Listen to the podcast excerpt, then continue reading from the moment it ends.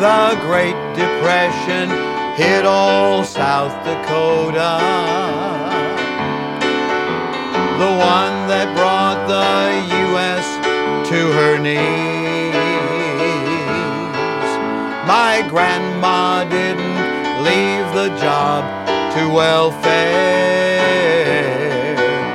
She shared and lived her Christianity.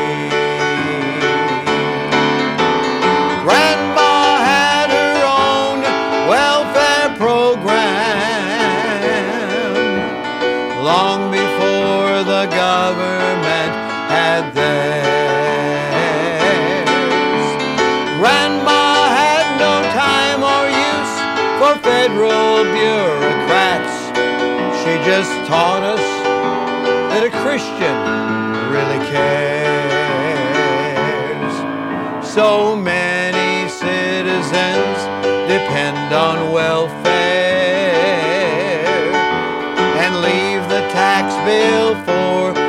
to pay. If government would quit the welfare racket, as Grandma shared, we all could help today. Grandma had her own welfare program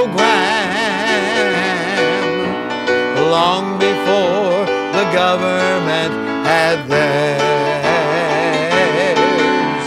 Grandma had no time or use for federal bureaucrats. She just taught us that a Christian really cares. Grandma had her own welfare program long before the government had theirs. Yes, Grandma had her own welfare program. My grandmother's been in heaven now for a number of years, but I remember the stories that I was told as a child and then later on as an adult by my mother. How Grandma in South Dakota didn't leave it to the government to take care of other people. Her friends and neighbors that were hit harder by the Great Depression and the Dust Bowl years were the beneficiaries of Grandma's generosity. She'd make up a big pot of stew every single day, a big pot of soup, and she'd send the three kids around to serve up all the needy with what they could uh, enjoy in the way of nourishment. And there was never a time when my grandmother and my grandfather ever turned anybody away from their table. They never turned anybody away from their door. And I'm thinking, what a great, what a great thing that is. And what a terrible racket the government is in. I don't want to get political here, but regardless of whose administration it is, it seems like uh, this is one method of ensuring that there will be votes if there's a, a freebie given out. Now, some people are very definitely needy. Other people, uh, they just draw on the program whatever they can get out of it.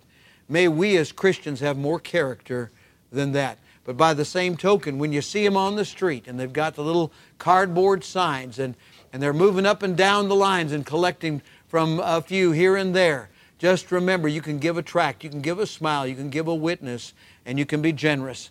As uh, Paul wrote in Galatians chapter 2, in verse number 10, only they would that we should remember the poor. Remember the poor. Why should we remember them? Jesus said, The poor we have with us always. We should remember what Jesus said about them too. We should remember what Proverbs says about lending to the Lord. If we give to the poor, we're lending to the Lord. And don't just allow your old nature to come up with questions and thoughts about how the money's going to be spent or is that person genuine or not. The point is, if the Holy Spirit guides you and leads you to give something, then give a tract, give a smile, give a witness for the cause of Christ.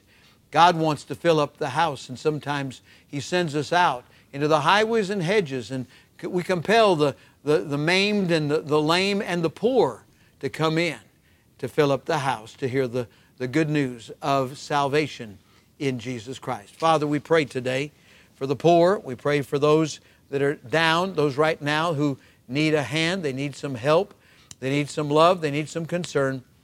While it does not take the place of the gospel, it certainly gives us an open door. Help us to remember the poor. With heads bowed and eyes closed, it may be that you are not saved or you're not sure you're saved. For whosoever shall call upon the name of the Lord shall be saved. Right now, just pray and ask Jesus Christ by faith to come into your heart, take away your sins, and take you to heaven.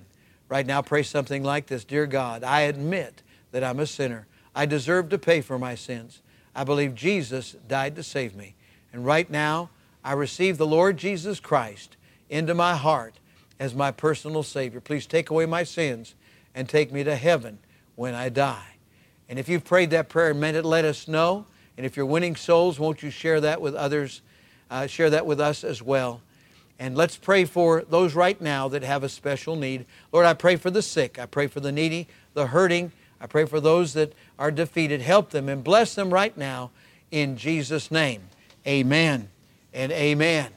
Grandma had her own welfare program. Grandma had her own welfare program long before the government had theirs. God bless you as you remember the poor today.